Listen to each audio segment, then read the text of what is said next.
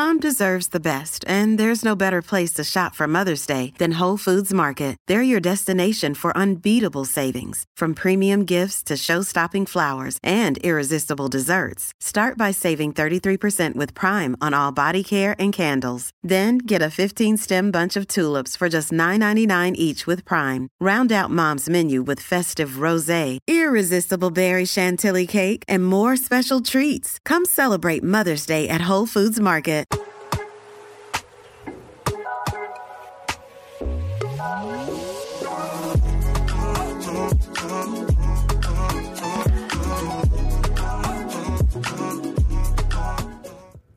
Everyone. Welcome to the show and happy Friday. Hope you've had a fantastic week. Hope you have an even better weekend. I'm your host, Amala Ekpunobi, and today we're going to be talking about the fact that the White House is looking an awful lot like the Capitol from Hunger Games. And you guys know I love that whole book series, the movie franchise, all of that. So I got a lot to say. Plus, we're talking about a mayor who tried to have an elected of color Christmas party, and that ended up backfiring on her. Cam Newton, you know, former NFL star, says that white people should not be able to teach black history, which is uh, really interesting. Plus, we've got some diversity quota movies coming out in Hollywood next year that we're going to be talking about. And our Gen Z women down bad for men from the 1950s that they can no longer find in 2023. We'll be discussing that. But before we go there, we have Taylor in Nashville. Hey, so many interesting topics today, and happy Friday to everybody, and happy Saturday to the guy in the chat who said it's Saturday morning, presumably in Australia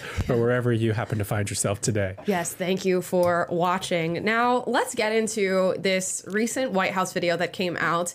It is a Christmas dance that Jill Biden ended up posting on the internet, much to everybody's dismay. And it shows a dance troupe that is, you know, going all throughout the White House. I believe they're doing it to the Nutcracker Suite, but we had to uh, end up dubbing the music because we don't want to get copyright claimed. And I sure as hell am not going to get copyright claimed by the White House because I refuse to allow that to happen. They're to taking me. enough of our money. yes, they have.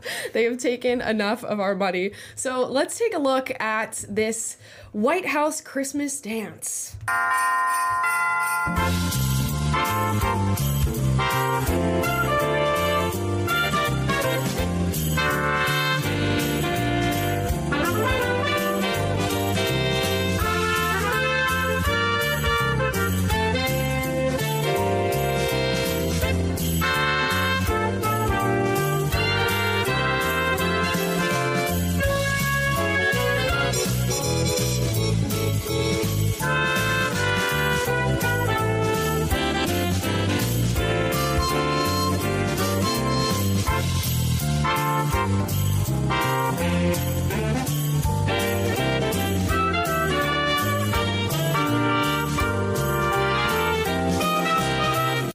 Guys get the gist, right? Are you uh, are you feeling the love, the joy, the Christmas spirit coming from the White House? And mind you, I know that every year the White House engages in Christmas festivities and they decorate, and we all judge the First Lady on her White House decorations, and they do little videos here and messages there. But just I don't know what it is about this year and the costumes and the fanfare. This feels particularly just misplaced. It feels tone deaf, but here we are. And I immediately saw this, and others felt the same way and thought this looks like the Capitol from the Hunger Games. For those of you who are unfamiliar with the Hunger Games franchise, haven't read the books, haven't watched the movies, there are the districts, which are essentially the the states, and then there is the the Capitol. And the Capitol is where all the people of of power and of of uh, you know riches live, and they're all decked out in these different costumes, and it's full of vibrant color, and they buy whatever they want. They have all this, this these luxuries and a, a luxurious lifestyle, and they basically look down upon the districts, which provide all of the the luxuries and the comforts that they get to enjoy in the Capitol. And I'll show you uh, what the Hunger Games Capitol looks like, so that you guys can get a feel for why people are making the connection between that White House video and what we are are looking at when it comes to that Christmas dance. Here are the people of the Capitol. You can sort of see them here. You know, Effie Trinket, all their amazing costumes and everything that they wear. Uh, the the very similar architecture that's all across the Capitol, and it's very clear why people were deciding to make that comparison. And when I think about it, the the true divide that we witness in the Hunger Games is one of like socioeconomic status and this view of elites versus the others.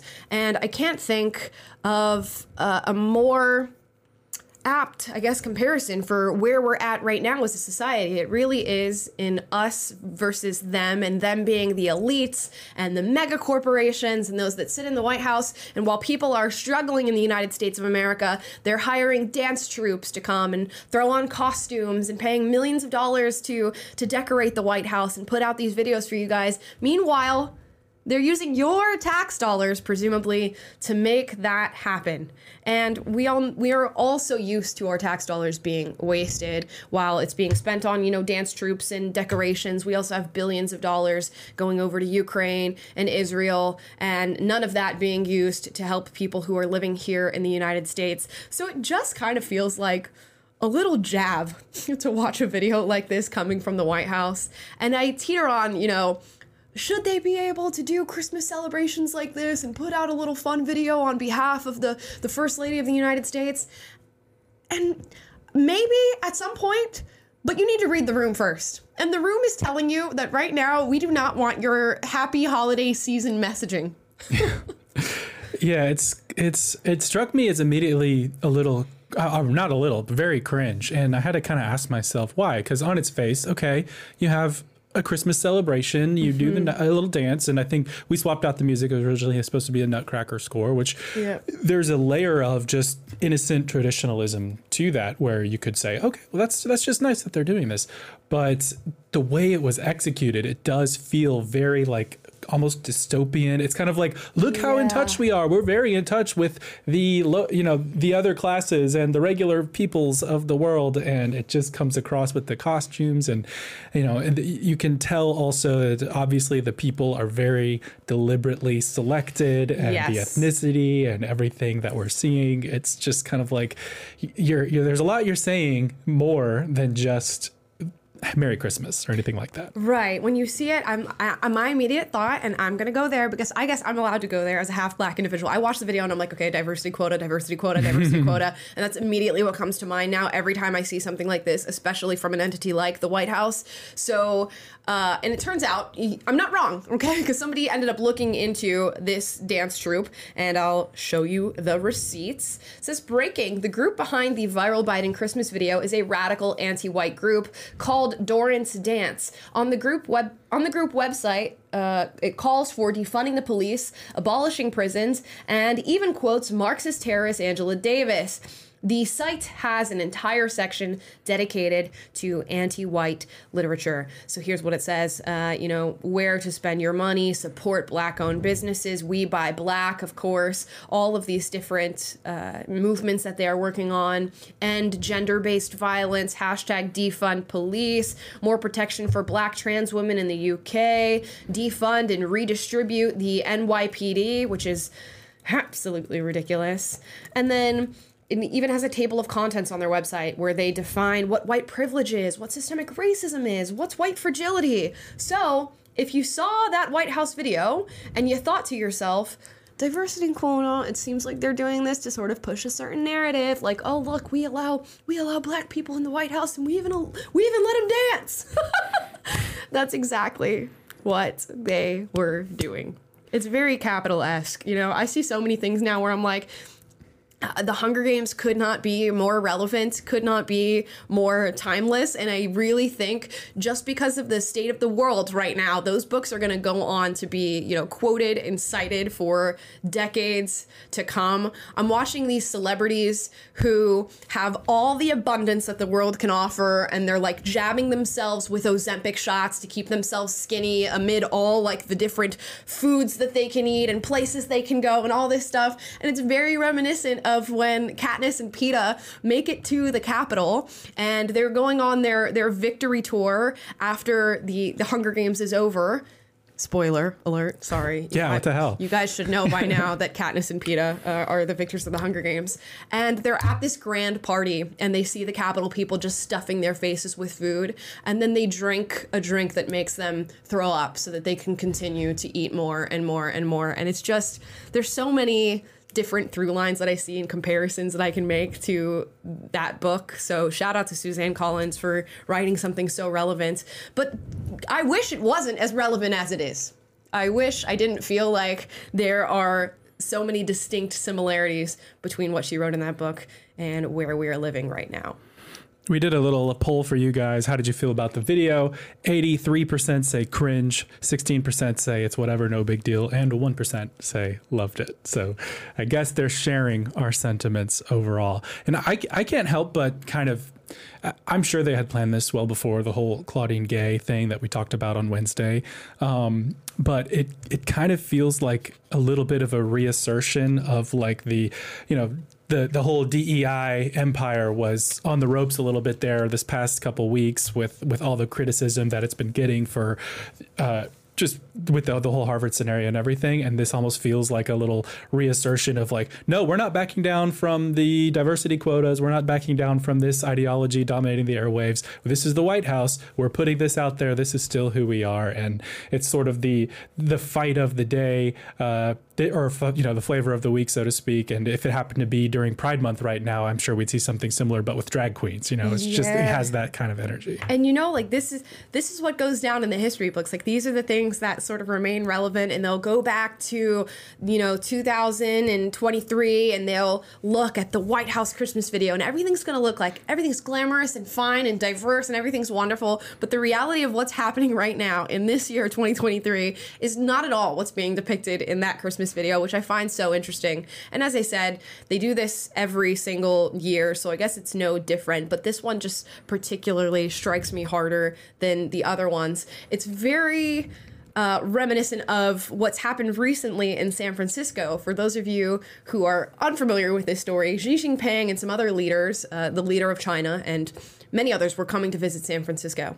And we all know that San Francisco is an, a literal hellscape. There are needles all over the ground, garbage everywhere, homeless people strewn all over the city. There's, you know, just drug abuse right out there in the open, people defecating on the sidewalk. And suddenly, as the leader of China, Xi Jinping, is coming to visit San Francisco, everything's clean and clear. And somehow the city, within a matter of days, is able to look sparkling for the leader of China. Guys. So they couldn't do it for US citizens. They couldn't do it for the citizens of San Francisco, but they can do it for Xi Jinping. And when asked about why the city looked so sparkling clean for Xi Jinping, uh, Gavin Newsom says, you know, when somebody's coming over to your house, don't you clean it before they get there? Yeah. You crazy. It's like they either think we're stupid or they don't think we're stupid. We they just don't care what we think and are so used to living in their own world and having the double standards for themselves. You know, you had what was it the the English Laundry or whatever that Gavin Newsom went to Laundry. French Laundry Yeah. in the middle of the pandemic. Every other restaurant was closed, but he got to have his birthday party inside. And there's clearly a separation of we play by a certain set of rules. We have a certain orthodoxy that we impose on everyone else, and we ourselves are exempt from that. And before uh, before I take off get off the soapbox i am reminded of a quote i just saw come across my twitter feed uh yesterday and this is from cs lewis in that hideous strength and he's talking about the difference between like the the elite orthodoxy and like everyday people and everyday people aren't fooled by this stuff that we're seeing um, and it doesn't resonate with them but he said why you fool it's the why you fool it's the educated reader who can be gulled or who can be deceived.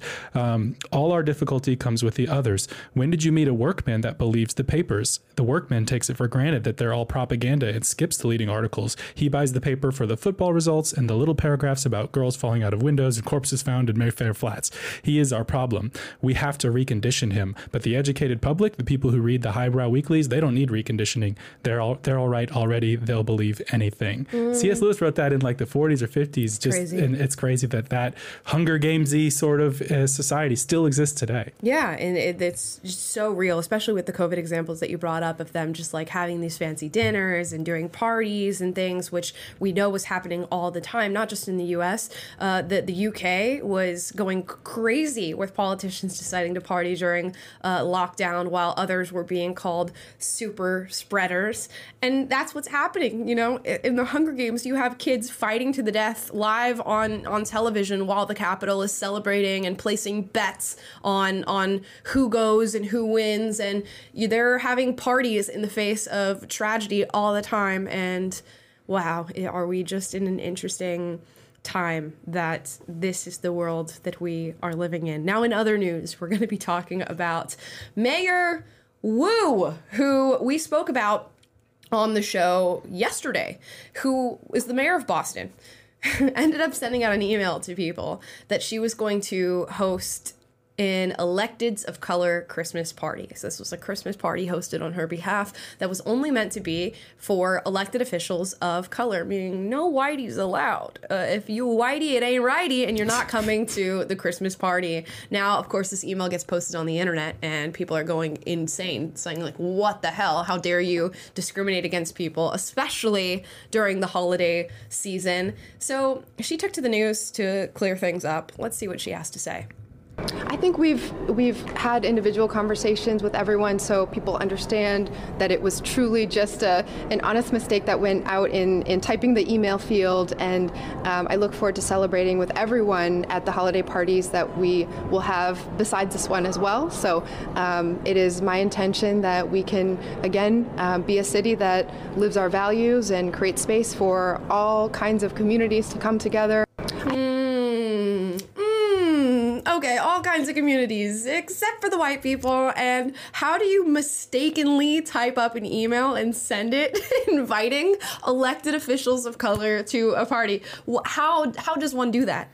Did you have some sort of spasm on your keyboard that ended up to, just so happened to have spelled out electeds of color Christmas party? Make that make sense. Yeah, she wasn't sorry for throwing a party only for non whites. She was sorry that some whites accidentally got her right. email invitation, which said, tells you everything you need to know about how they're thinking about this. And again, this is still that Hunger Games kind of energy. You have this like, we're elitist because we're electeds and we are of the, the in group with the POCs and we're the people who p- prop up the POCs. And oh, look at us in our posh fancy party. And I'm so sorry that some other people people got the invitation. Right. A literal modern day segregationist. And the story's going to get wilder, right? But first, let's lay some more foundation for how this woman feels or claims to feel about white people. What would you call what's coming? A little more information about this whole situation with the mayor, some Boston tea? it is indeed some Boston tea, and I wish I had a mug. I wish I had a mug to drink it. now, here is her uh, again referring to white people, and it seems to be a very negative manner. Let's watch. In just over 100 days, we have connected unhoused residents at Mass and Cass to housing, treatment, and services. We've launched three free bus lines. We've taken some big, bold actions, but I won't lie, this past winter was pretty intense. Trial by snow, trial by fire, fighters union. I'm getting used to dealing with problems that are expensive, disruptive, and white. I'm talking about snowflakes, snowflakes. I mean snowstorm snowflakes. Just over. Hmm, expensive, disruptive, and white. Hmm. What interesting, what interesting rhetoric, especially when we delve a little deeper into the background of Mayor Wu, into the family of Mayor Wu, and we find this what what is that? What what who who is that? Is that is that a whitey I see that you are in fact married to? And you know what, guys? This whole trope, and it is a very real trope now. It's very, very real of I hate white people white boyfriend, white husband type woman. These women are all over the place. You have Mayor Wu, who's an I hate white people, but I'm going to marry a white man type of woman. You have AOC, I hate white people, I've married a white man woman. You have uh, Kamala Harris. I hate white people, married a white man type of woman. I believe Ilhan Omar also I hate white people mm. with a with a white man as well. The list goes on and on and on and on. So Are they lying when they say they hate white people and just like scapegoating white people? And that's just the decided narrative of the day. And they're just, you know, playing that in public so that they can, you know, do whatever they want in private with their their white husbands and white boyfriends? Or do they actually believe that white people are sinister and yet they're still choosing to date and marry the supposed colonizer? Yeah, activists in the streets Oh, sorry. Activists in the streets, white supremacists in the sheets, maybe. I don't know. Uh, you can't you can't have it both ways. If they're this this big evil force, unless they're like, oh, I got a good one, I got a tame one, I have an ally, and right. you know, I'm or I'm somehow subverting the the white supremacist superstructure hierarchy by make you know subjecting them into my domain. But it doesn't feel like that. It feels like you this rhetoric just works for you politically, and this is kind of your shtick, but you don't actually live out what your beliefs are. If white people are this big problem, then why are you uh, having children with them? Right. I don't think you actually believe what it is that you're saying, which makes it even worse uh, to be behaving like this and doing this sort of stuff. And maybe I'm like I'm trying to think of what the dynamic is in this relationship. If you're a husband who is white and you are constantly hearing your wife who is in a position of power you know in this country T- speaking ill of white people, saying that they're inherently racist, saying that they're destructive in society. Where are you in your marriage right now? Like, who's wearing the pants in your relationship? Are you just like uh, are you whipped? Like I don't I don't understand. How could you possibly listen to that on a daily basis from somebody who you are married to when it's an indictment on you, your character, your background and everything about you at the end of the day? Yeah, and we know there are a lot of self-hating white people in this country who totally fall hook line and sinker for this whole, you know, America's this white supremacist country ideology. What is it? Uh, the Saira Rao or people like that that uh, are paid hundreds of dollars by a table full of rich white women to come and teach them about how racist they are. The, the go through right. the Robin DiAngelo book, White Fragility. Right. So, I mean, that is a thing and it's far more common than it should be, but it's just, it's very sad and very on the nose that you have a family with someone who has this ideology and you just can't see through it. Yeah. I mean, like, uh, that's like white guilt to the furthest degree that you could possibly have. And yeah, Taylor's right. There are white people that pay. I think in the UK they do these dinners that is like analyzing your your whiteness or like your racism or whatever, and you have to pay twenty five hundred dollars to be at the table to do this as a white person. So you get you pay twenty five hundred dollars. You sit down at the table and they talk about how racist you are and like how you're racist. The question is not am I racist? It's just how am I racist? And you have to delve into all of that. So maybe that's who's you know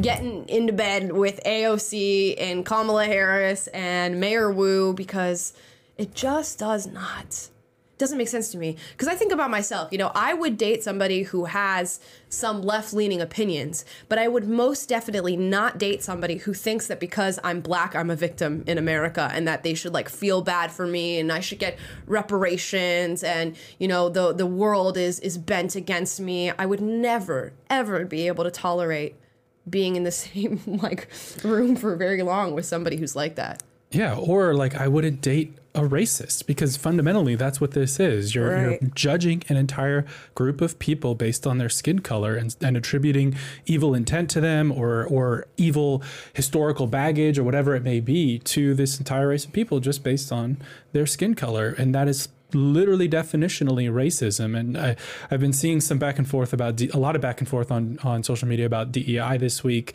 And there's people saying, well, it was well intentioned, but it just kind of got out of hand here and there. And like, it doesn't matter if you're well intentioned if the fundamental tenet that you're promoting is that we must discriminate, mm-hmm. we must be racist towards people, we must take things away from people because of the color of their skin, we must artificially boost up other people because of the color of their skin. That is totally out of line with the idea of equality and th- this stuff I feel like gets far too much of a pass in our mind. And anytime someone's caught up in these oppressor oppressed framework and it's okay to discriminate against any people of any race or whatever, mm-hmm. uh, that it's justified because of prior oppression or whatever. It's it's not okay. Just on its face, racism's not okay, discrimination's not okay, and we're much better off uh, sticking to those beliefs than adopting this whole new ideology that justifies what is unjustifiable. Yeah, and you just did a perfect segue into our next video and our next story. I'm sure many of you will recognize the name Cam Newton, uh, NFL star, I guess former former NFL star. Former, yeah, he's a has been now. He, he's a has been now. Um, uh, but He was un- great, but he's a has been now. Unlike the other has beens, he continues to speak. and he was recently on a podcast where he talked about a, a recent incident in his life with his children and their education. I'm going to let him tell it, and uh, we'll see if you're as baffled as I was upon watching this. I'm going through an issue right now with my children. All of them have education from private schools. And something alarming happened when my daughter came home. It was February, and she said, Dad, a white person is teaching us about black history. And I was like, yo, that's that's not right. You know what I'm saying? In my opinion, I, we all are entitled to, to their own opinion. And I'm like, if a white person is teaching about black history, can a black person teach about White culture. you know, Caucasian history. You see what I'm saying? European history. And I'm like, you could, but it's gonna be some things that's left out. You know what I'm saying? Slavery. How did Africans move to, you know, America and Now, things? can I ask you a question? Yes. Because when I was growing up, private school, all that, I'm going to be completely honest, I didn't have a lot of black teachers. Mm-hmm. So, nine times that ten, your kids are probably going to school with teachers who they're not letting black teachers Did you have black come history in. in high school? No, I don't That's think I had that. That's the problem. But I'm not ready. I'm not ready. I'm not ready. I'm not ready. Okay, first of all, let's unpack so many different things here. So many different things. First of all, why is it that your child would come home from school and say, Daddy, a white person is teaching black history? First, you have to precondition your child to even be thinking like that in the first place, which is just devastating to hear that you have your child going out into the world and going like, white, black, white, black, Hispanic, Asian, and just viewing people in that way and in that light. That's number one. Second of all, there are black people that teach white history or Caucasian history, whatever he wants to call it, all the time. And yes, that is something that is totally acceptable to do in today's time and should most definitely have been acceptable in the past. Teaching is about knowledge and information and passing that down. It does not matter the skin color of the individual who does that. And for him to go on with this narrative that it is not okay for a white person to teach black history absolutely astounds me. It's almost as if he thinks that every time a black person is born, all of black history is somehow uploaded into their brain and they're the ones who are never going to miss anything in teaching their students what black history is and is not. It's just so unfortunate. And again, it's because of this this sort of framework of believing that white people are inherently prejudiced, that they're going to leave things out no matter what when it comes to black history because that is what they want to do and that they couldn't possibly understand history, you know, through the lens of blackness, whatever that means. When what? We're all just meant to understand our, our, our own history to to the best of, of our abilities and not anybody else's. Come on. BFFR. BFFR. Look, Cam has a dream, okay? That where history teachers will be judged not by the historical accuracy and insightfulness of their teaching, but by the color of their skin. That is the society that we want to live in. Not can you actually do the job that's in question? Can you actually educate people uh, his, with historical facts? Can you prepare them for life by equipping them with information about the real world that has happened? No, no, no. Are you the right color to talk about things? That is the the, the primary question in all of our dealings. And this mindset is just so regressive and it just sucks to to hear it.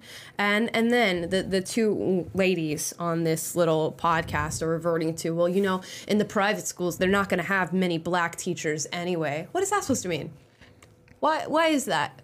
Why do you think that, that that is? Oh, because the private schools are discriminating against black teachers, so they would never be there anyway. So a white person must teach the black history when you just view yourself as a victim all the time, you will constantly seek out problems like this and make it other people's issue. I hope he didn't go to the school and like request that a black person teach his kids black history and that he just sort of kept this internal struggle uh, to himself because uh, if I was a school administrator and somebody came and said, You must have a black person teach black history, the door, I'm just gonna roll my eyes. I'm, bye, bye. We don't need the tuition, actually. Actually, you can just go. I don't want to deal with it. I'm sure your kids are great, but I do not want to deal with this sort of mindset. Of course, white people can teach black history. Of course, black people can teach white history, whatever that means. Anybody can teach history, for anybody can read and accumulate knowledge. Oh my gosh, be so for real. Be so for real, Cam. Now, we're going to look at this. This is a, a clip, I think, from a trailer of a new movie that is coming out in 2024. Uh, since we're on the topic of race, let's just have you have you watch this. I know you can feel their discomfort, Aaron. Watching you walk through a room full of white people was the most painful thing I've ever seen. Excuse me. Sorry. I don't want to take you to a job interview. There's a recruiting class starting right now, and we got to get you in it. Welcome to the American Society of Magical Negroes. I don't really understand. It's easier said. What's the most dangerous animal on the planet? Shark. White people, when they feel uncomfortable. White people feeling uncomfortable precedes a lot of bad stuff for us. That's why we fight white discomfort every day. Because the happier they are, the safer we are. That's real. I don't know. That is a real part of uh, seemingly a trailer for this movie about the Society of Magical Negroes. This is going to come out in March of 2024. And I, I, it's just crazy. I hate saying, imagine this being done for any other race, but imagine this being done for any other race. This is crazy. They just called white people who get uncomfortable, right? Okay, so we have to give the caveat white people who get uncomfortable are the animals. But that tells you how the person who wrote this whole, you know, screenplay or whatever, how they feel about white people. It shows you how every person who is, uh, you know, a ha- had a hand in creating this movie feels about white people. And how long can Hollywood continue to just dump out garbage like this? And how many people are going to continue to fall for this? I am going to be amazed if this does not flop in the box office, given its messaging. Who wants to watch? A movie like this with rhetoric like this that is just so such a blatant piece of just pandering to black people blatant pity towards black people and this like incessant need that we have to elevate black people above the rest. You know, white people are dangerous animals especially when they're uncomfortable and we black people, we have magical powers and that's how we overcome the oppression that we face on a daily on a daily basis and how uncomfortable we feel in white spaces. It's a slap in the face to black people and to white people. Yeah, because we've adopted this oppressor oppressed framework largely as a culture. I mean, there's still kind of a war going on of do we have absolute commitment to this new ideology where it's okay to discriminate against white people because they're in the oppressor class, um, and and the people of color can do no wrong because they're in the oppressed class. We're still kind of in the the war of worldviews uh, between that and the more traditional American view, which is equality, which is you know we're not judging people by the color of their skin but the content of their character. But like you said, just you know, imagine if if a movie uh, were to say that black people who are scared or triggered or whatever are animals like dangerous right. animals. That is such an insane assertion. And if every person in America believed that racism on its face is wrong, then this video would be an outrage and Netflix wouldn't be able to put it out and everyone would be taken to the streets with pitchforks and saying this we're rejecting, repudiating this type of thinking because this is not who we are, this is not what we believe. And again, I, I we you know, we talked about it on Wednesday with the whole Harvard situation, but I, I am seeing moments in our culture right now where uh, DEI and this whole ideology, this whole lens that we're looking at, this new lens of oppressor oppressed that we're looking at the whole uh, racial dynamic through in this country, it is being challenged more than it was and it is mm-hmm. losing some of the grip that I think it's had but it's still certainly you know the the overarching, at least from the elites, and you know, tying everything back together with like this Hunger Game stuff going on. It seems like the the educated intellectuals and people who occupy positions of influence and power in the culture, whether it's in Hollywood or government or academia or whatever, they hold to this worldview or at least want to promote it. Um, but I wonder and I hope that with something like the Harvard situation this week and the general outrage around stuff like this, that it is weakening um, but I, I don't know if I'm ready to say that it is yet. How do you feel? Yeah, I don't know. Like I think about like this show and stuff that we've done because we love to like go watch movies as they're coming out and as we think they're going to be woke and like you know give them a woke score and try to gauge some of the ideology that's present in these films. And typically you have to work a little bit. Like you have to see through some of the subtlety in the racism. They're they're racist but in like a, a metaphoric sense. Uh, for an example if any of you guys watched get out by by jordan peele it's an indictment on white people and particularly white liberals and that is what the film is about. But you have to sort of crawl through some of the the subtlety of you know a white person trying to take on a black body but not wanting the, you know the black person behind that body or whatever and you have to read the racism into it. This is just like F white people. White people are animals when they're uncomfortable. We don't like them. We're uncomfortable when we're around them, and we are better than them. it's just like mm. I was expecting. You know, if you're gonna be racist, you at least want to like finesse it a little bit, be a have a little subtlety, a little nuance to your racism. This is just direct, distinct, and blatant.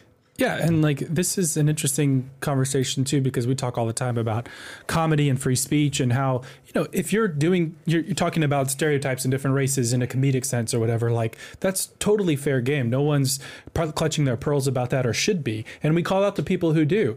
Um, but whenever it's actual, just unabashed, straight up, just racism and then you expect us to just be okay with it that's where yeah i'm not going to sit to uh, take that sitting down. I'm going to say something and call this out because it's inconsistent with the values that made this country flourish and become what it is. It's inconsistent with values that work and include everybody and mm-hmm. don't normalize a type of racism that makes it okay to to hate people and denigrate people on the basis of their skin color. And we're seeing more and more of that and it just feels like that's a backwards trajectory from where we should be going. Yeah, I'm just wondering when it ends. Like it's uh, for real, it's corny.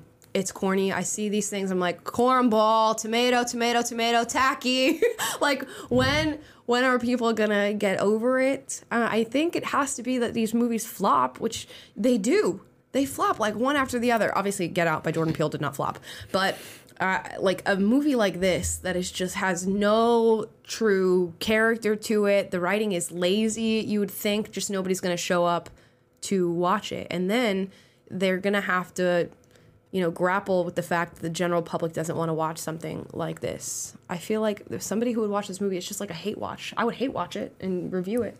but oh, yeah, we'd react to it on the channel just to, you know. Yeah. But then here's what would happen: we'd react to it. Everyone would uh, review it on IMDb and Rotten Tomatoes or whatever, and like the general population audience score would be like zero out of a hundred. and then the actors and the directors would blame racist, right wing conspiracy theorists, people who are triggered and trolling and doing all this stuff. Right. And in reality, people just don't like your your racist movie like that. Um, what was it like a, a black hip hop version of uh, Robin Hood where they're like stealing from the bad white man came out and the director was going out there like the reason why this has the lowest reviews in IMDb history is all because of racist. Yeah. They did that with the Lord of the Rings remake that Amazon did that had a bunch of weird diversity and race swapping and stuff like that. It's they just cry racism every time you don't we don't like their content. But I wonder yeah. if that if that's becoming a tired stick and people are not going to buy that anymore. I think they'll try as much as they can. I, I'm thinking of recent examples of that happening yet again. The Marvels, people were saying, oh, the, the reason it flopped in the box office is because of misogyny, and people don't want to watch a movie that features uh, women.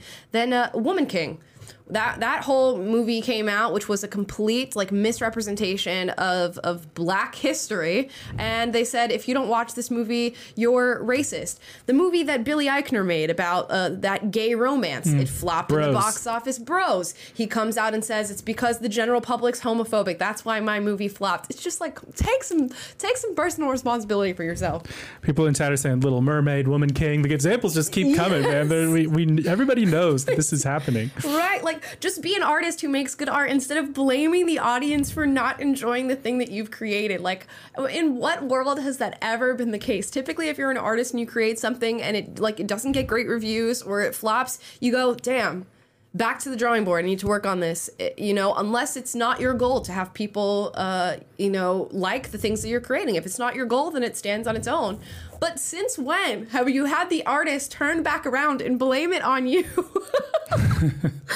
That's crazy. I was relieved to see. I think I showed you today. There, I saw on Twitter. There's a new announcement for an Alexander uh, the Great documentary series that's coming out on Netflix. And I read that headline, and I'm like, oh, here we go. Sure enough, it's going to be race swapped. They're going to be Right. of all different races and genders. He's probably going to be trans. Like, who knows? And lo and behold, that at least from the posters and images that they mm-hmm. released, they actually have a historically accurate depiction of someone who would be Alexander cast. So I guess that's one, you know, the, the, the scales are tipped for Netflix very much in the race swap category, but we can put one little pebble back in the other side Right. uh, with this Alexander documentary, supposedly. We'll see. We'll see when it comes out because you can just never, you never know with the things that Netflix uh, puts out. now, in other non uh, race related news, this video has recently gone viral of a young woman saying, you know, she's she can't find it in her to be attracted to guys uh, in 2023, to the young men of this current day and age. But when she looks back at photos of, you know, men from the 1950s who were eh, seemingly more masculine, higher testosterone, she she feels something for them. And why can't she find that in this modern day and age? Let's watch. I am sick. I I'm sick because I will go out in public and see today's young men, and I'm just like something's not clicking for me. Something's just not doing it for me. I've been single for four years, um, but then I'll go to the thrift store, and you know those like little buckets that have like the old photos in them. Yeah, I'll look through those. And I'm like, whose grandpa is this? Because he was so fine, okay? Like my grandpa who was in World War II. Not him. Okay. Re- let, give me a second. My grandpa who was in World War II, a fighter pilot, he was alive until a few years ago and he was wonderful. And when he passed away, I was the one who was like, give me all these family photos, like give me everything, like give me the photos. So I have photos of him and his squadron, I think you call it. They were the real, t- like they were so fun. Not my grandpa, but the men that he was flying and working with. They were so handsome. And I don't know what it is. Like, I really don't. And then I'll see those TikToks of the men, like the actors from the 60s, the 50s and the 60s, and they were so handsome. I don't know. Maybe it's just the way they dressed. But, like, I don't like old men. I love young men. I just love young men back then, you know. She's actually so real for that. She's actually so real for that. It's very rare that I don't know. Uh, maybe I am like delusional, but I feel like there's a different there's a different vibe. It could be you can attribute some of it to like the clothing, the style, the culture of back in the day, and I think there is always this general sense within every new generation of longing for what was before. And i think that will always be something that's present. What's going to completely black pill me is when i start to see like gen alpha be like i wish it was the early 2000s and like they start pulling up early 2000 celebrities and like drooling over them. That's going to really get to my soul. Hmm. But I get it with the, the 1950s, and there's actual uh, data and research to back this up. The T the T levels, testosterone levels of men back then are way like astronomically higher than the average United States male right now. I think I read somewhere that like uh, a 70 year old now I think has more testosterone than like a 20 20 year old uh, or maybe it was it was it a 70 year old from back then has more testosterone now than a 20 year old in, in today's time. Oh my gosh. it's something crazy. And they say like it's due to you know food and synthetic hormones and just the general environment as well as you know cultural uh, effects. But testosterone is way down which masculinizes the the face. So when you see like men of before, they look a little older, maybe a little burlier. They have uh, squarer jaws and just more masculine features. You don't find that as much in the current day. Men are increasingly looking more feminine, a lot softer in the face, and it could be due to those testosterone levels. Got to bring TRT back into the forefront or something. like, you increasingly younger. It used to be a thing for old guys. This is going to be like young men just shooting up testosterone just to be attractive to women again. But is is it a what do you think about how because we've talked about like the e-boy phenomenon and how like the the Timothée Chalamet archetype or the, the harry styles type of uh, guys are are the sort of more attractive people to Gen Z. But is that Mm-hmm. true for the women? We did a poll here and asked you guys, did ladies was the average man more attractive in the 1950s than today? It's about a 6 to 1 ratio of women saying that they were. Um, so is what where does the e-boy phenomenon fit into that? Like the Tom Hollands, the Timothée Chalamets, is that the new archetype and or are girls actually wanting something different? I think okay, so we we obviously have a biased audience on this. I think that our audience is going to go for like a, a a more traditional sense of masculinity, and you're going to find that predominantly, you know, in uh, in the 1950s. So that's probably why we have that skew there. I don't know. I think a lot of young women really like that sort of soft masculine look, like you said, the Timothée Chalamets, the Harry Styles, and maybe it's because obviously you're a product of your environment. You know what you know, and we we only know the men that we have now, and we only know the men prior to from like photos and, and videos and things. There's not much to be like gleaned from longing about time that has already passed. So you're gonna pick the best selection of what you have, and for women now, a lot of them love the Timothée Chalamets and the Harry Styles. There's also the pendulum swing of like they view that 1950s masculinity as being particularly toxic. So if the pendulum swings in the other direction, it is going to be this feminized man, which doesn't necessarily mean that he's not a man. It just means that he's challenging the modern or the traditional notions of what it was to be a man. You know, Timothée Chalamet will wear like sparkly clothing and pinks and uh has like a, a feminine face. Harry Styles uh, was notably on the cover of Vogue wearing a dress, and that went super viral. And women were drooling over the fact that this guy is sort of metro and he's challenging traditional notions of masculinity. So I think that's what it is. Women like a man, some women like a man who challenges the traditional masculinity vibe and it makes them feel like he is more comfortable in his masculinity as well as not being afraid to play with femininity. And there may be one of those like dissonance between what you say you want and you're attracted to and then who you actually end up with similar to our Mhm. friend uh, the mayor of boston who is not Right. who apparently hates white people but ends up marrying one similarly is it like oh i want a i want a male feminist i want an ally i want somebody who's got all these right views but then when it comes down to it you want someone who's strong and assertive and you're willing to forgive if he's a little rough around the edges just because that sort of energy is more attractive to you Yeah, there's definitely going to be women in all categories. They say they want soft men, they really want them. They say they want soft men, they don't actually want them. The women who say they want a masculine man, but, man, but can't deal with everything that comes with that. And then the women who say they want a masculine man, and that's actually what they want. I think there's going to be room for everybody. We asked you guys in a poll down below. Ladies, do you prefer? Oh, is it gonna let me read it? Do you prefer strong masculine type like a Jason Momoa?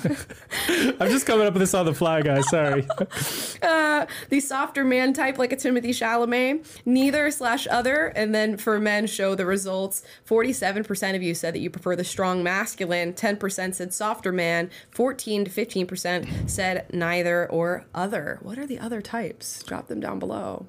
What are I don't know. you maybe maybe a tweener. Yeah. I try not to give people like the m- middle option, you know, because I want to like force you to make the distinction. Okay, I lean more this way or this way, so I probably should have left the other Yeah, option right. out. No. But I guess you can drop in the chat what you meant by that if you want to. drop what you mean by other. I'm curious to to hear that. Dad bod is the other someone said. dad bod okay I, a lot of women love the dad bod you would never and i don't think i don't think ever in my life have i heard a man say i love a mom bod ever ever No, Have you? I don't. I, no, I don't think it's a thing. But uh, women are into pudgy guys, I guess, which is fair. Men men care a lot more about like. is it uh, is that like actually thought to be like cute, or is it like one of those?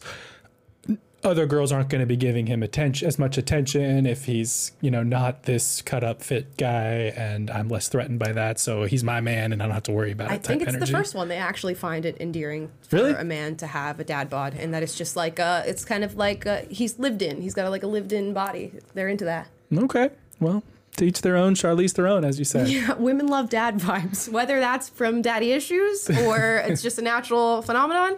I don't know, uh, but yeah, no, ne- never in my life have I heard a man say I love a mom bod. If you're a man who loves mom bod, drop that in the chat down below. There's, you know, Curious. This day and age, you. there's weirdos who are into everything. so not not that that's necessarily like a super weird thing to be into, but I'm just saying like you'll find There's somebody. somebody. Somebody. Drop it in the chat down below if you are one of them.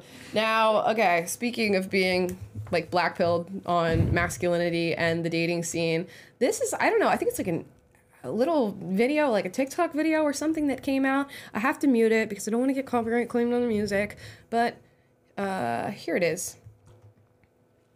Let's see. It's a guy checking out a girl at a diner, you know, and he decides she's beautiful. I'm going to walk up to her. And he says, Hello, you know, you are absolutely gorgeous. I'd love to get your number, take you out on a date sometime. Boom. He gets the number.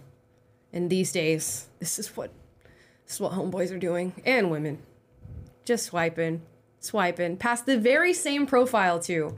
What a what a sad thing to think about. You have to think about how much the dating market is saturated too. Like if you were, let's say we're we're pre we're pre cell phone. You're a pre cell phone guy or gal.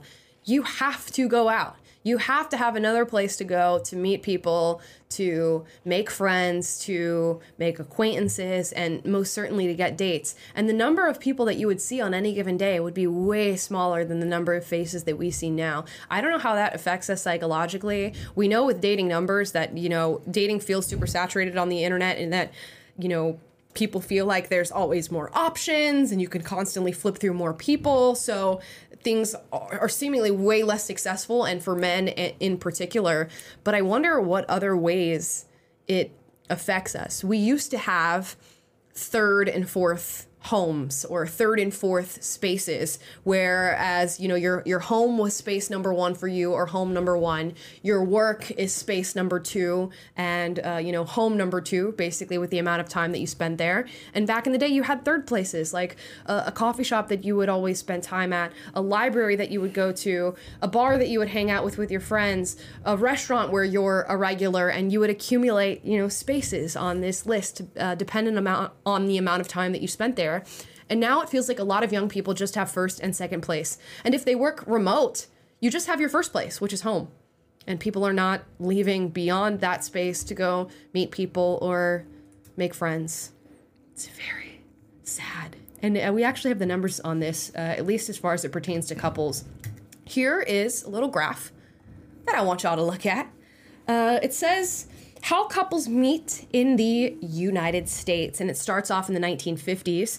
And you see there's a lot of different options. You can meet through college, or neighbors, or grade school, through family, work, a bar, through friends. And in the 1950s, people were predominantly meeting through family or through friends, which I think is such a beautiful thing. You are already friends with somebody, or they're in the same friend group, you get introduced, you're already well acquainted, you go on to have a relationship. Your family vets somebody for you and meets them, and they go, I think this is a really nice girl. I'd love to have her over for dinner. She has dinner over at the family house, and then you go on to be a couple. And you see that as the decades pass, these lines sort of wobble and grow. Work and bars ends up being on the uptrend. Through friends stays pretty pretty stationary uh, uh, in its place. And then all of a sudden, in the 90s, early 2000s, 2010s, and now to 2020, online skyrockets and everything else falls on uh, a rapid decline. And now, in 2020, over 50% of couples are meeting online, where through friends, work, through family, bar, grade school, neighbors, and college have fallen down to less than 10%. Wow, It's kind of sad. it's wild. And I don't know whether or not you you are to be sad about this or you're just to recognize that it's like it's just the conditions of the time that we're living in but seeing it there with your own eyes really i don't know It like puts a pit in my stomach a little bit Yeah, if nothing else, it's just an indication of how much the world has changed with the advent of the internet and online dating and the decline of, like you said, those third spaces and, and Mhm. just being more physically connected to the world around you. I met my wife through friends uh, as, but we were both doing online dating at the time that we we met.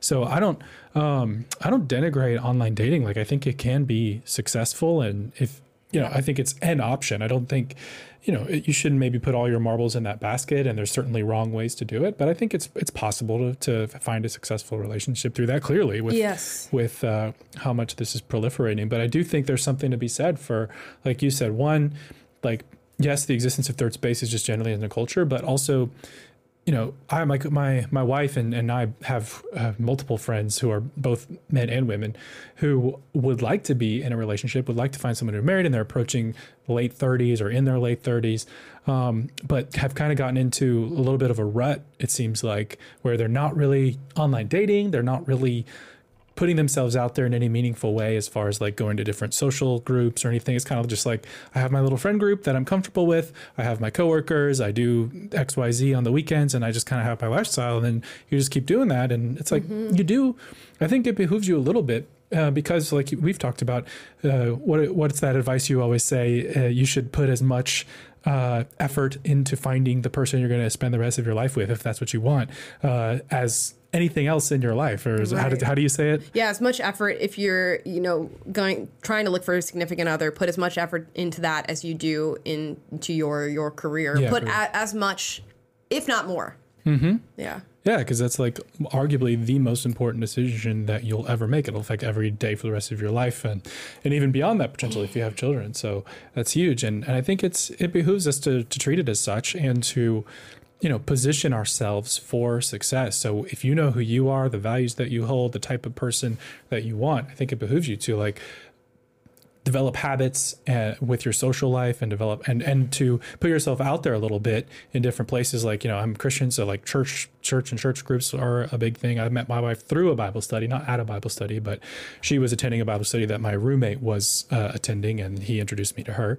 Um, but you know, um, I was big into volleyball community. So anyway, I just think it's healthy to like be be putting out there, and I'd encourage if you Right. if that's a goal for you to not be single and uh, you currently are, then uh, don't just be in that space where you're in your safe little routine. I guess it's uh, might it might fall on deaf ears or feel like oh that's rich coming from you. But you know uh, i don't know. I think it's it, don't give up. And it's i think it's good to put yourself out there and, and develop habits that expose you to new people and like-minded people people of similar values that are gonna uh, be uh, fishing in the right pond so to speak. Dude yeah 100% when i like think and even beyond relationships when we go back and look at this graph it's so interesting to to think about. So like uh, let, us think about neighbors. How many of us actually even know our neighbors anymore? Uh, I don't really know that many of my neighbors. So That seems like a complete, you know, cutoff as far as uh, life in the modern day and age. Everybody's still going to school and college and grade school, although many of us are many uh, are doing that online. So that's a whole nother you know point of connection that is cut off for many. Uh, bars. Um, do y'all still go to bars? I met my man at a bar. So a shout out to the bar scene here in LA because that that did well for me through family. Uh, Are people still like meeting people through their family? Are y'all fam your family still setting you up with people, or do we view that as like a weird thing? I feel like a lot of people would view that as something very strange today. I I love that in principle, like because you know who knows you better than your family. Like we, you know, there there's people always talk about the the success rate of arranged marriages compared to like you know most Western marriages where people just choose like the divorce rate's much higher um, because and that's I guess a totally different culture, so it's not an apples to apples, apples, to apples comparison. Sure. But you know your family loves you and knows you and knows your values, and obviously it's it's not going to be perfect every time. But I think there's something to be said for uh, being introduced through family. I think our culture has devolved from being a more like communal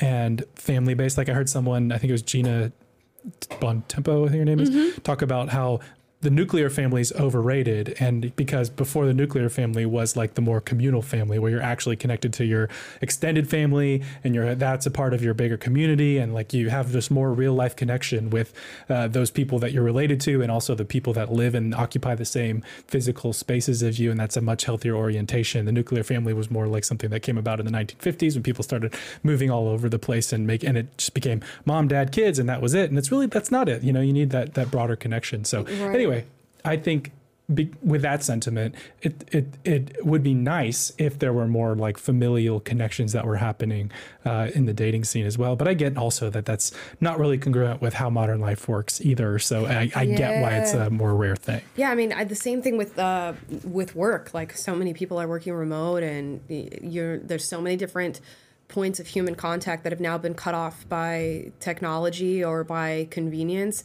I'm just thinking, like, in looking at this, in looking at this graph, you know, separate from even finding a, a person to date or a significant other, how many different points of connection are we losing now that this online uh, line is on the uptrend? You know, how many different friends do you have to have to meet a significant other through friends? How many different work colleagues do you have to talk to to meet a significant other through work? How many family members do you have to like hang with and sit at with dinner for them to know you well enough to make uh, a judgment on who you should be coupled with and the same thing for school and college and neighbors and bars and if all of those are on the downtrend as far as people finding significant others that means that just general conversation with people who you are not trying to date is on the Mhm. downtrend and general socialization between you know two human beings who meet on out on a Saturday night is on the downtrend and that's scary to me yeah Yeah, wasn't there a study or something that we saw recently that was like up to f- over 50% of men said they were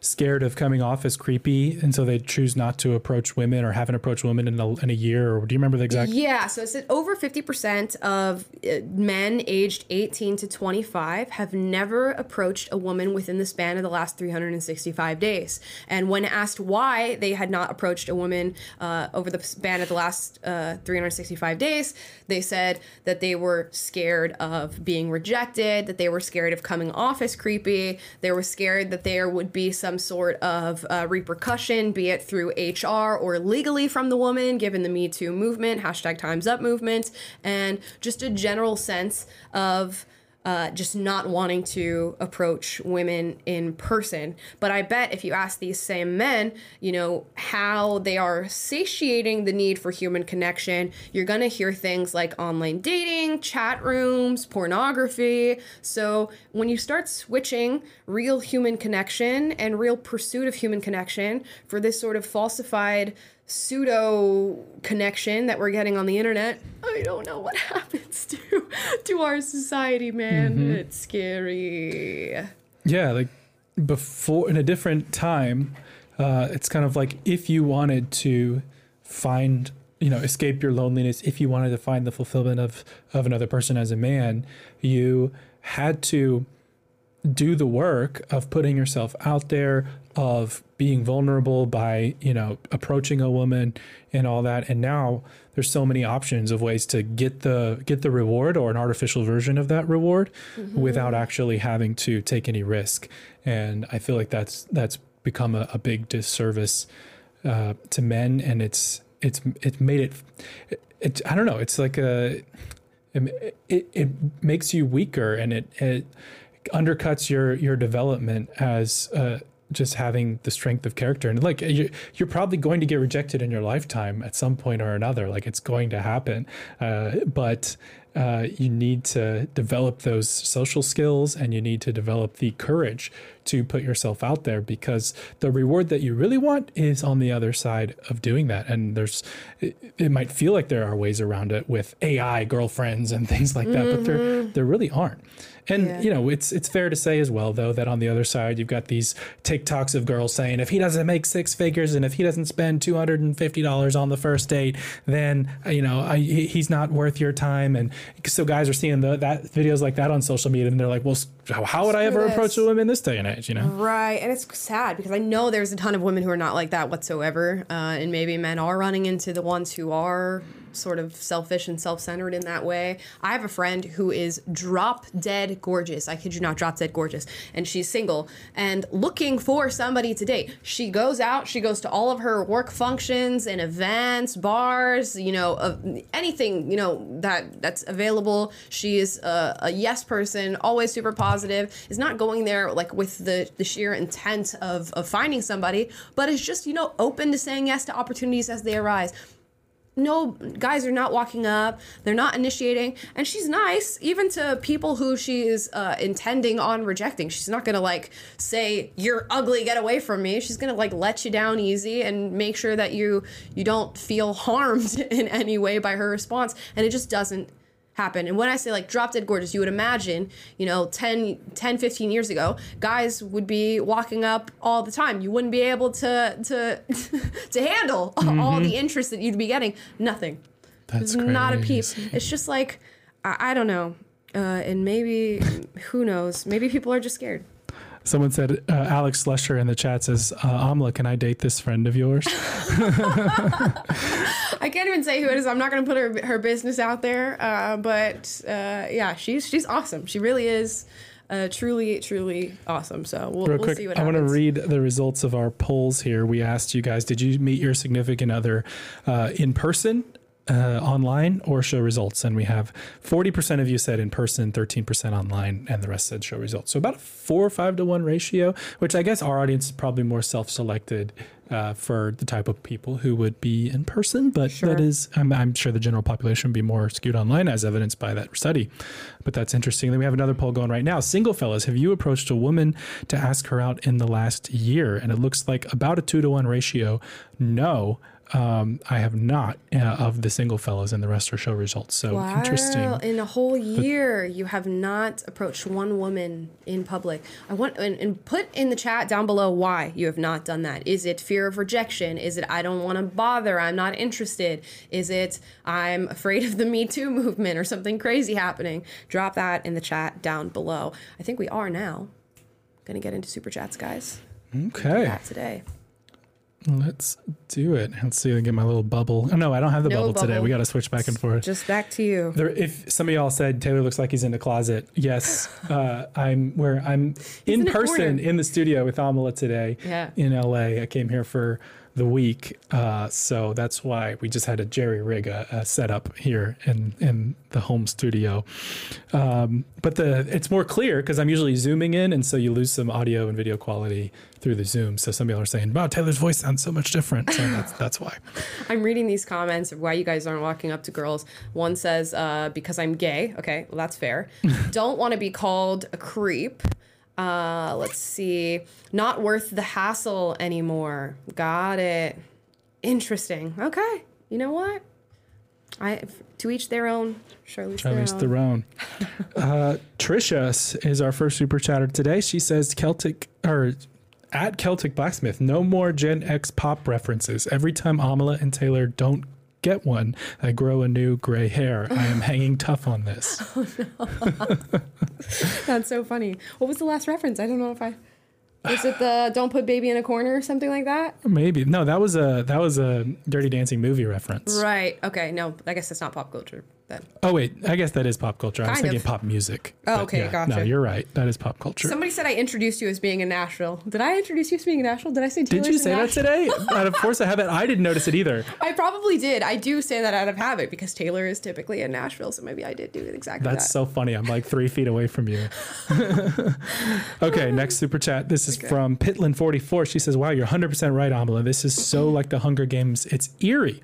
You cannot unsee that. Disturbing doesn't begin to describe it. Yeah, I'm like, where does it go, where does our world go from here? Because obviously, Hunger Games is set in the future of like a futuristic, uh, you know, rescaped America named Panem, and I'm like. Uh, Sometimes an author is so eerily in touch with uh, like human nature and the human condition that you wonder if it's like somewhat prophetic what is being written and and to what extent it is, and that's how I feel whenever I write the Hunger Games. And it does suck, just as a side note, that they get like the Hunger Games gets put down as like it's just like a YA book series or whatever, and I guarantee anybody who reads it will see the the deeper just uh, conclusions about like the human condition and the human psyche and corruption and power and all these different things. So I do highly recommend that uh, you you read those books if you have not. I need to give it a shot. I mean, uh, The Hobbit was a children's book, so There you uh, go. You know, I I give respect to enduring works of literature that speak to the human condition in a real way. I mean, that's why they last. I wish Hollywood would remember that, and they're trying to put modern ideas into their real. art, and it's not lasting. Um, but yeah, great films and great books and everything. They they, they endure because they they get it. They nail it. True. Um, okay, Jen McMahon says, "Why did you scare with a Christmas jump scare?" What? Oh, with the the Christmas jump scare of the uh, White House video. Must have been. It was a bit of a jump scare, was it? Wasn't it? With all the interesting caricatures. Jaron Burns says, I feel like the government has lost the seriousness of what they are put in office to do. I'm uh, all for a little fun, but this is really distasteful and unprofessional. Yeah, no, they really have, uh, and I get it. Like um, one of the most uh, famous videos in American history, as far as first ladies are involved, is Jackie Kennedy doing the tour of the White House and explaining her decor choices and you know the furniture and all these different things. And that really stood the test of time as you know a representation of uh, American society and what it is like within the the White House and being the first lady and all these things. But it's really become so tone deaf now and such a, a piece of theater in a time that is not a true reflection of what's happening in the United States that it does feel like uh, you know putting paint on on uh, over what's what's actually happening and saying look it's you know it's it's freshly painted. And it's not we all know what's happening right now and we all know that things are not okay. So to to some extent i go i understand. This is a, a tradition. We do it every year in whatever form it takes for for that year. But uh, just a little bit of understanding or acknowledgement of where we're at right now would be much appreciated, but we'll never get that. Well, never say never, but yeah, it doesn't look good right now. All right. Uh, Monty Jose says, I always love the Hunger Games for its social commentary. It always felt prophetic. Here we are. Yep. Uh, there you go. You're you're you guys are in tune with me. I'm a Hunger Games stay until I die. Okay. Uh, but yeah, it really does. And when you think about just like the districts being broken up into sectors and everybody's just being utilized for what they can give to the elites and we're just being just like mined for whatever services them and it's very much what's happening right now even though you know geographically it may be different Mm. Rings true to my ears, even though I haven't read the, the books or seen the movies. Uh, Reggie Reg says, I could, ca- could care less about a Christmas party. What are your thoughts about the Navy Federal and their newly discovered loan practices? I don't know anything about the Navy Federal and their newly discovered uh, loan practices. Does that ring a bell for you? How dare you, Amala? yeah. I'll have to look into that. What gives you the right? um, yeah, sorry, we we're not up to speed on that one, No. but we'll look into it. Mandy May says, "I listen for hours at a time while working with boarding pets at a vet. I wish I could send an essay describing all the ways I appreciate y'all." PO box question mark. Oh, thank you so much. I am going to open a PO box. I haven't done it yet, uh, but as soon as I have a PO box, you guys will be the first to know, and we'll end up throwing it in the description of our our videos for the future. Yeah, Celtic blacksmith has to forge you something. I know. Did I say that right? Is forge a verb? I, think, it is. I think it is.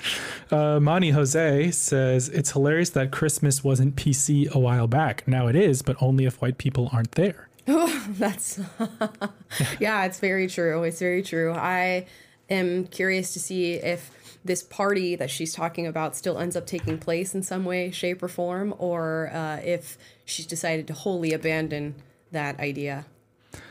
Yeah, if Starbucks wanted to offend everybody, they could put Black Santa on the cups, you know, because at first everyone was offended because there's no Christmas stuff on the cups.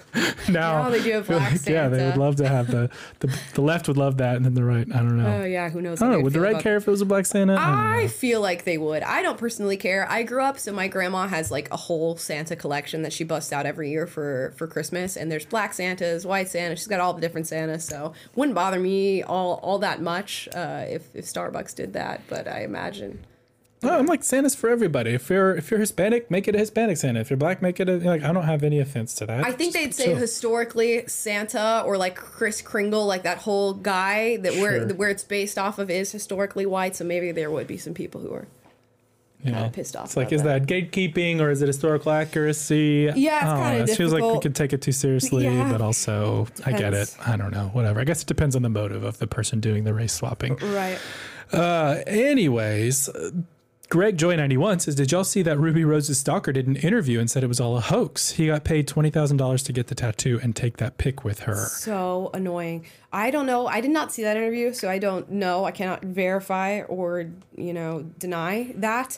But as soon as we finished filming that video uh, about the Ruby Rose stalker, I was like, Taylor, what if this is fake? I was like, what if she's just, what if she's just promoting her To be fair, we say that about almost every video that we make these we days. really do because so many things that happen on the internet you're like oh that was a skit or that's fake or they they paid each other to do this i was like what if it's fake because i was reminded of this OnlyFans girl who I'd seen a clip of on TikTok, and I think her name is Kazumi. And t- in order to promote her OnlyFans, she ended up buying a billboard and faking as if a fan bought it, and it said like Kazumi, please notice me or whatever. I love your OnlyFans. And of course, people started buying this girl's OnlyFans because they thought some guy thought it was so good that they bought a billboard, but it was actually her. And I was like, I wouldn't put it past Ruby Rose or anybody to do this today.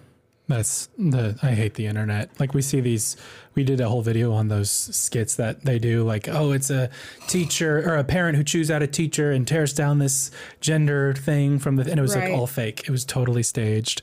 And yeah, I see I see tweets sometime uh where tweets sometimes where like a teacher subbed to her OnlyFans or whatever, blah blah blah blah, and it turns out to be like this it was literally just a promotion that they made up. Yes, I saw a video on TikTok the other day of this woman and she's filming supposedly her father and they're playing this game and at the end of this game he's going to discover that he's cancer free and he's like sitting in a hospital room and it's supposed to be this emotional discovery that he's cancer free and I'm like this sounds like acting. This does not seem legit whatsoever. You look into it for 5 seconds and they just make these videos and fake them on the internet. And then they get millions of views and they have thousands of people commenting like you know thoughts and prayers to your father. This is so wonderful. I had a son who died of cancer when he was like six years old so it's so wonderful to see that your father is actually in remission and all this stuff. And they're faking the video. How disgusting do you have to be as a person to to do that i don't know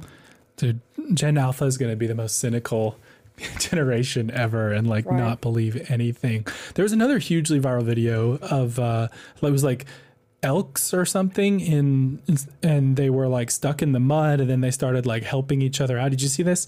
And it turns them- out it was like two different videos that were mashed together and the whole thing was totally fake, but it was like getting tens of millions of views on all these social platforms and just completely made up. yep everything's fake I'm never believing anything ever again. i know it's so annoying Uh, Celtic Blacksmith says, I don't care who teaches what as long as they actually know the subject, but to each their own, please my tone, or whatever on the list says.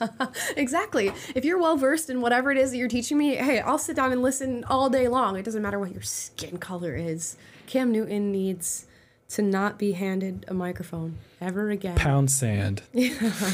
Uh, Millionaire Insight says it's so unfortunate that some people are so quote unquote pro black that they end up anti humanity. God bless. Yeah, it's just like what is pro black? Like I I don't know. I, I saw somebody comment well in the chat today while Taylor was talking. Somebody said, This YouTube channel is so biased. She never says anything pro black. You're you're I can promise you right now, if this person is still listening, you are never gonna hear me say anything pro black on this channel because I don't believe in it. I fundamentally don't believe in it. Just like you're not gonna hear me say anything pro white or like pro Hispanic.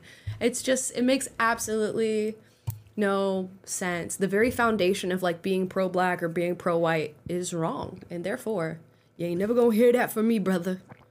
Pro truth, pro individual agency, responsibility, pro Right. making good choices and doing right things. Anyways, uh, let's see. Dev- Devin Frame says, honestly, as a white guy, the joke about uncomfortable whites being the most dangerous thing had me rolling.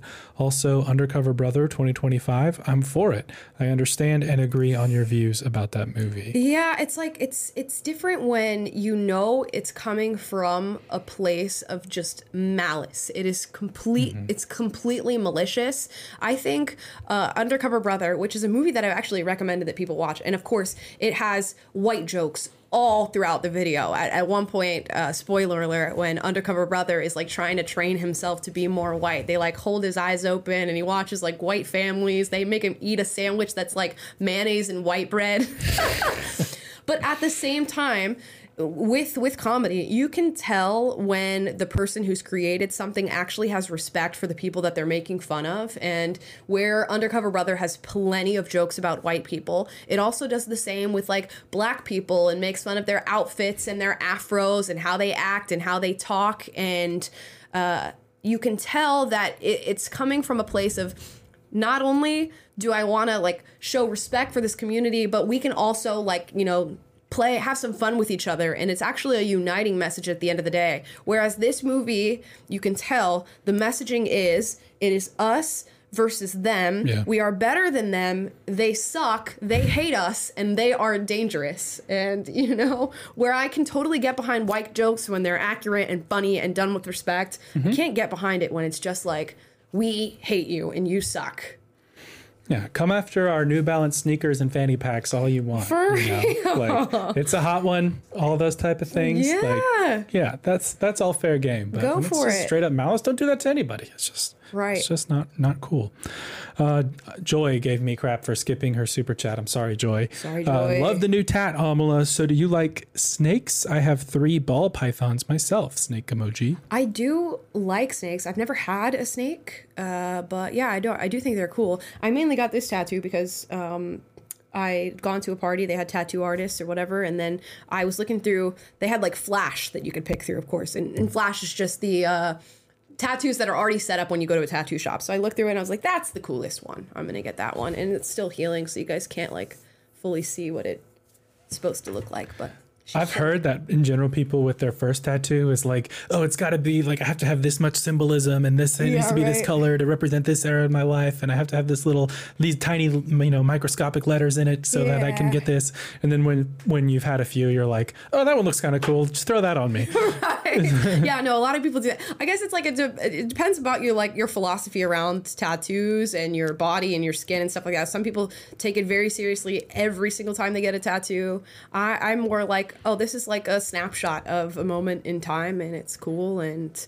Uh, it's not that not that big of a deal. The tattoo artist who did my tattoo was the last one of the night. It was like two in the morning, and he was obsessed with classical music. So he's like blaring classical music and talking to me about like uh, all the different musicians and you know who's famous for what type of classical music and what style. He was a really really cool, uh, cool and funny guy, uh, and yeah, it was just a good experience. What a, what a memory. What a memory! Uh, let's see. Deviant Frame again. No, I just read that one. Celtic Blacksmith says, You know, looking at the White House, am I the only one who's getting deja vu from the kid sniffer seeming to get inspiration from Neverland Ranch? What? Oh, I don't know about that. What is Neverland Ranch? Is that that's not uh, That's Michael not Jackson's thing, yeah. I don't know. I I feel some type of way about the. I don't know if I believe the the Michael Jackson accusations. I'm on the fence about him. I don't have Free my man Michael. free my man Michael. He ain't do shit. I'm on the fence about it, but no, I don't know. You you know that Joe Biden has no hand in hiring this dance troupe or what they wear, or anything like that. He's just you know taking a nap while assistants handle all this stuff. Yeah, who who knows? I haven't heard that one though, so don't don't say that one too loud. You'll get us banned for a new conspiracy theory. Taylor Fan Club says, "No, why did you have to play that trailer? I was actually looking forward to that movie until I saw what the plot was. I thought it was just a silly magic school with black people. If only." Yeah, you know, in hearing what was the title of the movie again? The American Society of Magical Negroes. All I have to do is hear that, and I know it's going to be Garbo. Because it's just like, why would that be a thing, and for what reason? And then when you have to account for the year that we're in, you just know why why they're making a movie like that, and it's never because it's actually going to be interesting. Like Undercover Brother is about like I'm not going to get into all of it, but the, the agents are like all black. It is like an all black crew of agents for the most part. There are some white ones that like help along and do things, but it's very much seen as like, okay, like the, the black power is the thing among this group of, of agents or whatever. But you never feel like, oh, this movie is being blatantly racist towards another group of people. And partially it's due to the time and just the general culture uh, when movies like that were being made. And we just don't have that now. Alas. Uh, Yeah. Joel Ellis says, I'm still trying to understand why black people are at the top of the food chain when it comes to POCs. I'm half white, half East Indian, so celebrating the integration of cultures has been so natural. Yeah, nobody cares about uh, the East Indians, apparently. I guess you guys do too well for yourselves. That's why nobody cares. It's just like whoever we feel the most pity for is at the top of the pyramid. And right now, that is black people. It, it is subject to change. Uh, but for right now, it's black people. Yeah, with the um, what was it? The IBM video. The CEO of IBM was like, "Well, Asians are not an underrepresented minority in Right. big tech or in these uh, positions of uh, well-paying jobs or whatever. So we can discriminate against them because they're not underrepresented." It's exactly. like BFFR. If you're a minority that does well for yourself, they do not care about you. Uh, Natalie Reese says, This is my first live. I've been listening since April, but I work so much that I never catch lives. Became a patron because I love what you two do and appreciate your commitment to no sponsorships. Oh, thank you so much. Yeah, I am glad that you are enjoying the show. Glad you got to catch it live. And yeah, we, we try to keep the like host read ad reads off of this show because we know it taints the experience in a way. And I don't ever want to be like, you know, peddling products. Tried one and I was like, can't do this. Not good for me. So, and probably not good for you guys. Who wants to hear an ad read when you're trying to listen to a show? But first, Athletic Greens. it's like uh, insurance for your nutrition. Just kidding. Uh, let's see here. Brad Kasmer says, Happy Friday, guys. Amala, you may be right about the lower testosterone levels of modern men. Just look at Matty Healy. Ah, Got her. Came from Matty Healy. Fair enough. He probably, I mean, given the, the general trend among men, he probably does have a low T in comparison. Uh, it's just a sign of the times. Yeah, it sucks for him. Those modern men. I don't know. That's uh such a weird reality to, to grapple with. Yeah, it's sad. I gotta eat my red meat and work out. uh, Diana says, first time catching you live. So exciting. Love your show and your level headed take on subjects you talk about. Love from Prague. Oh, love from Prague. Thank you so much for dope. watching. We try to keep it level headed on this show. Sometimes I fail. Uh, there's going to be a video that's coming out in the next couple of weeks where I most definitely fail. I think it maybe comes out next week. Oh my gosh, I fail. I cannot be level headed about that one. And maybe you'll know it when you see it. I'm not going to tell you what the video is about. Um, you guys can guess in the comments uh, when it comes out. Uh, it's it's a heavy subject. Uh, anyways, Daniel Santana says, "How are you both doing? I hope you are both doing great. Oh, we are both doing great, I think. I can't speak for Taylor. Taylor, are you doing great? I'm doing great. Better now. I was a little worried, Daniel, because you usually are the first super chatter on Fridays, and you were late today. But now that we know you got it in, now here you are. I'm doing just fine and dandy. I'm over here like Taylor. Are you doing great? Oh. Uh, yeah, no, he's doing fine. We're doing fine. Everything's good. I'm good. Happy to be here. Uh, Manny Petty says my boyfriend is five six and I'm five eight, but he I think is in general more masculine. I love my short kings, to be honest. love that. Love for the short kings out there. Uh, love that for you. I think that's so awesome. There's there's so many girls who would like not do that for some reason. I think that's cool. You found somebody that you like, and height is whatever. Slay girl. Slay girl. She ate. Eric Brown says, uh, thought experiment. Primates that suffer losses show lower T. Successful men have higher T. Could anti male sentiment be causing lower T in society? Uh, maybe. I can imagine there's it would it would account for some portion of it. I think like where you're at mentally and just the general uh, environment surrounding masculinity probably does have effects on testosterone and how you feel as a man. So, how much? I don't know. I would imagine like synthetic hormones and all the stuff in our food and chemicals and stuff is way more uh, responsible for that, but could be could be the general sentiment too. Uh, Taylor Fan Club says similarly, uh, I always thought men were less manly now because we are just further in the future. A lot of the responsibilities and skills of men are taken care of by working, functioning society with advanced technology. Yes, that's true. But I wonder, like, how what how does that affect your hormone levels? Because that's a whole different like slice of the pie. You would think, obviously, like the the world is less physically taxing. I imagine that affects testosterone as well. If there's less expected of your body, maybe production is just like lower in in that sense. Maybe we need to bring a testosterone Expert. scientist. Andrew expert. Huberman, where are you at? Yeah, Huberman Lab. Get That'd him be on cool. here. But yeah, I imagine like if you're running a farm and you have to get up at dawn and like lift a bunch of heavy stuff and do all these hard labor, Mhm. laborious tasks, that puts a demand on your physiology in a Mhm. different way that's more congruent with you know history of civilization and having to go out and, and work for to eat uh, so i would imagine maybe that that would correlate with higher testosterone levels You'd or a need for that but uh, you know who knows what do we know Right. um, okay, Manny Killark just sends a super chat, no message. Thank you, Manny. Thanks, Manny. And Brad Casmer says, uh, as sad as it is, that graph is perfect proof that social media has created a culture of very antisocial people. Yes, it has. Unfortunately, I don't think we're getting into nearly as much human connection as we need, and that will devastate our society because you need human connection. You really do.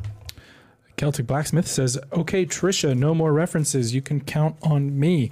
I'm because I'm never gonna give you up. Never gonna let you down. Never gonna turn around." Desert you.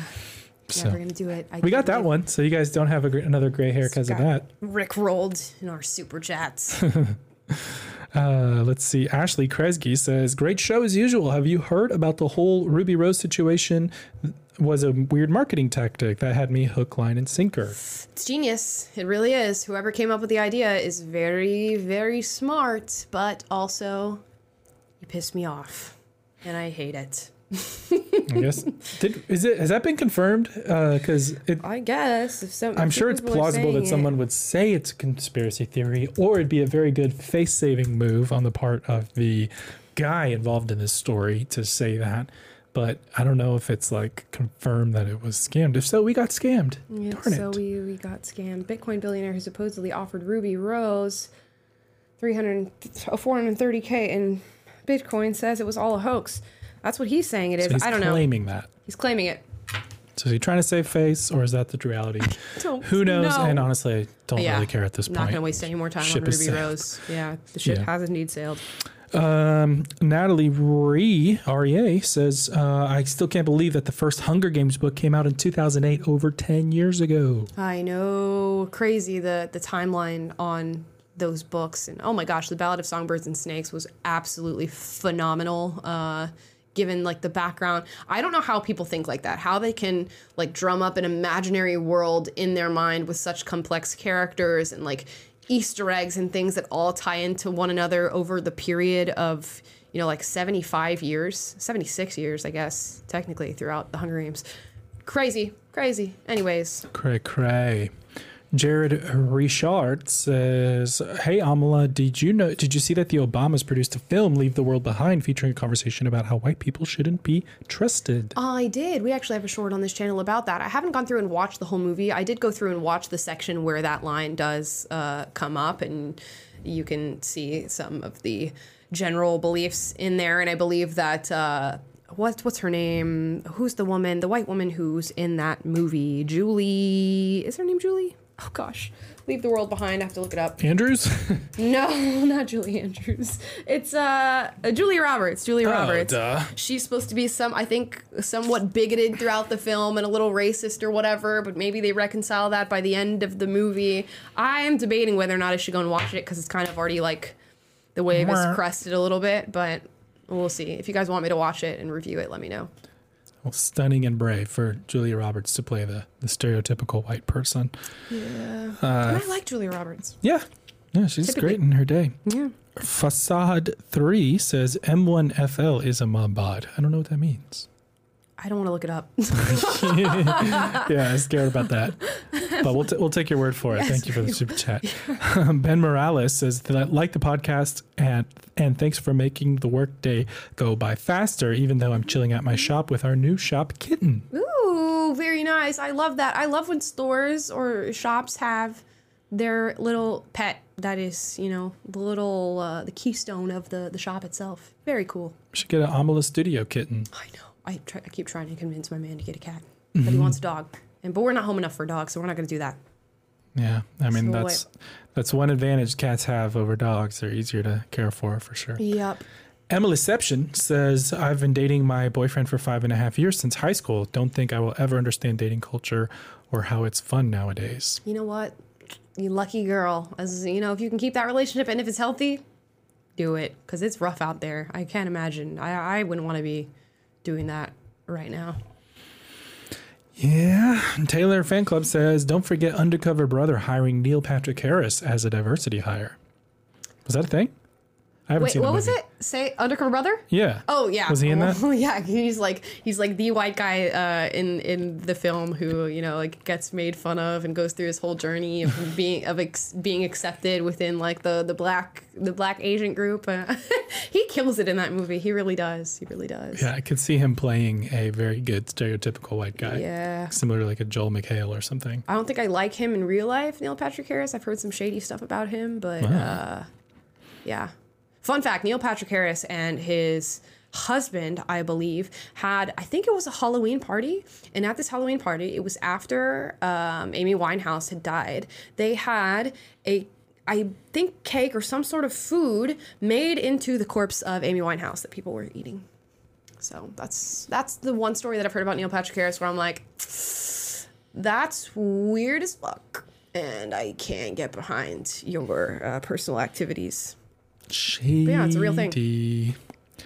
Uh, Gilbert Gonzalez Jr. says, I was in the middle ground. Can you stop being gay? Thanks for considering my points. And Michael Jackson was innocent and exploited. Oh yeah, Gilbert, I, re- I recognize you. I, I know who you are. You were awesome in that uh, middle ground. I like that you stood your ground. It was an interesting topic to discuss. I was saying Taylor should have been uh, there for that episode because there was a lot of uh, religious back and forth. But alas, it was during a break and we filmed, we pre-recorded that.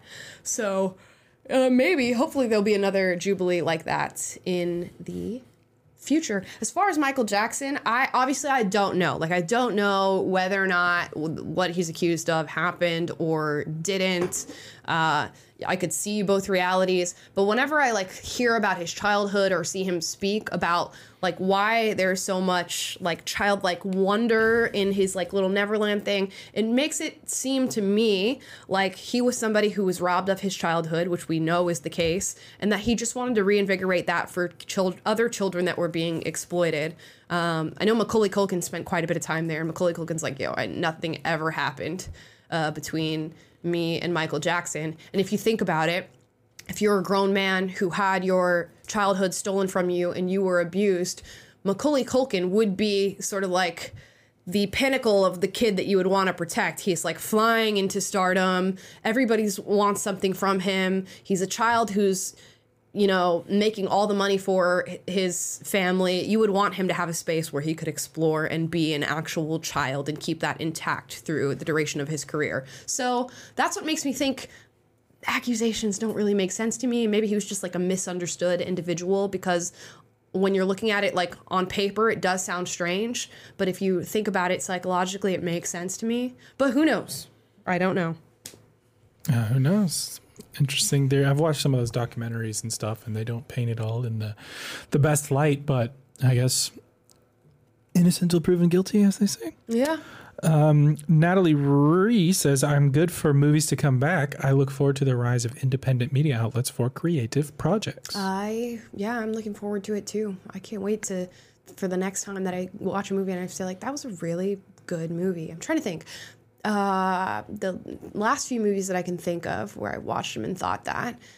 Um, The Menu was really really good movie. I watched that in theaters. Top Gun Maverick, of course, was a good movie. Didn't have any of that BS in there.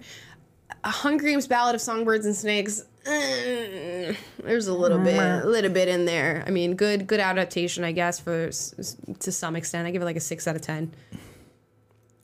Yeah, I was. I remember the Netflix made one with Christian Bale. It was like an Edgar Allan Poe themed murder mystery movie and period piece. I help me out in the chat if you know it, but that was the last movie where I was like, that was really good. And, and, Mm. like I heard, I had high hopes for Napoleon, but I, I didn't see it. But I heard it was like not it. at all good. I went and watched it with my grandparents. We all all of us were like, "What was that?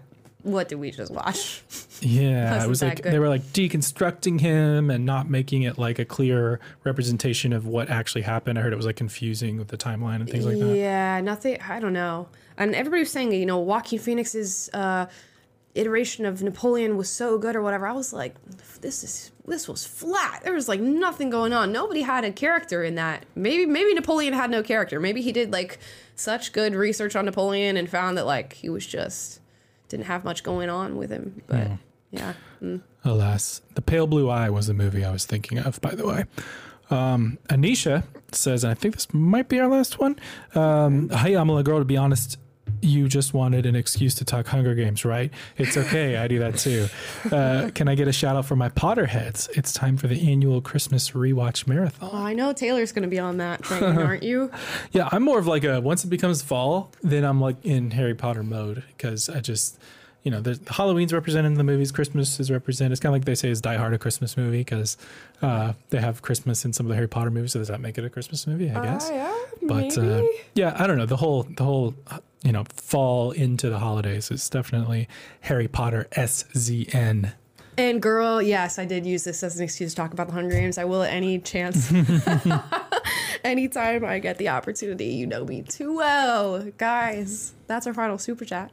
Thank you so much for watching the show today. I hope you guys have a fantastic weekend. Let me know what your weekend plans are in the comments down below. Always love to hear from you guys and hear what you're up to. If you liked this video, like, subscribe, click the notification bell to be notified every single time we're live. That's Monday, Wednesday, Friday, 1 p.m. Pacific, 3 p.m. Central, 4 p.m. Eastern. Plus, we post videos for you guys every single day. Tomorrow's video is about Matt Rife getting back in the news for coming after a six-year-old in his comments on Instagram. So there's uh there's a bit to say about that. So we'll circle back on the Matt Rife story. Guys, thank you so much for watching, and I will see you next time.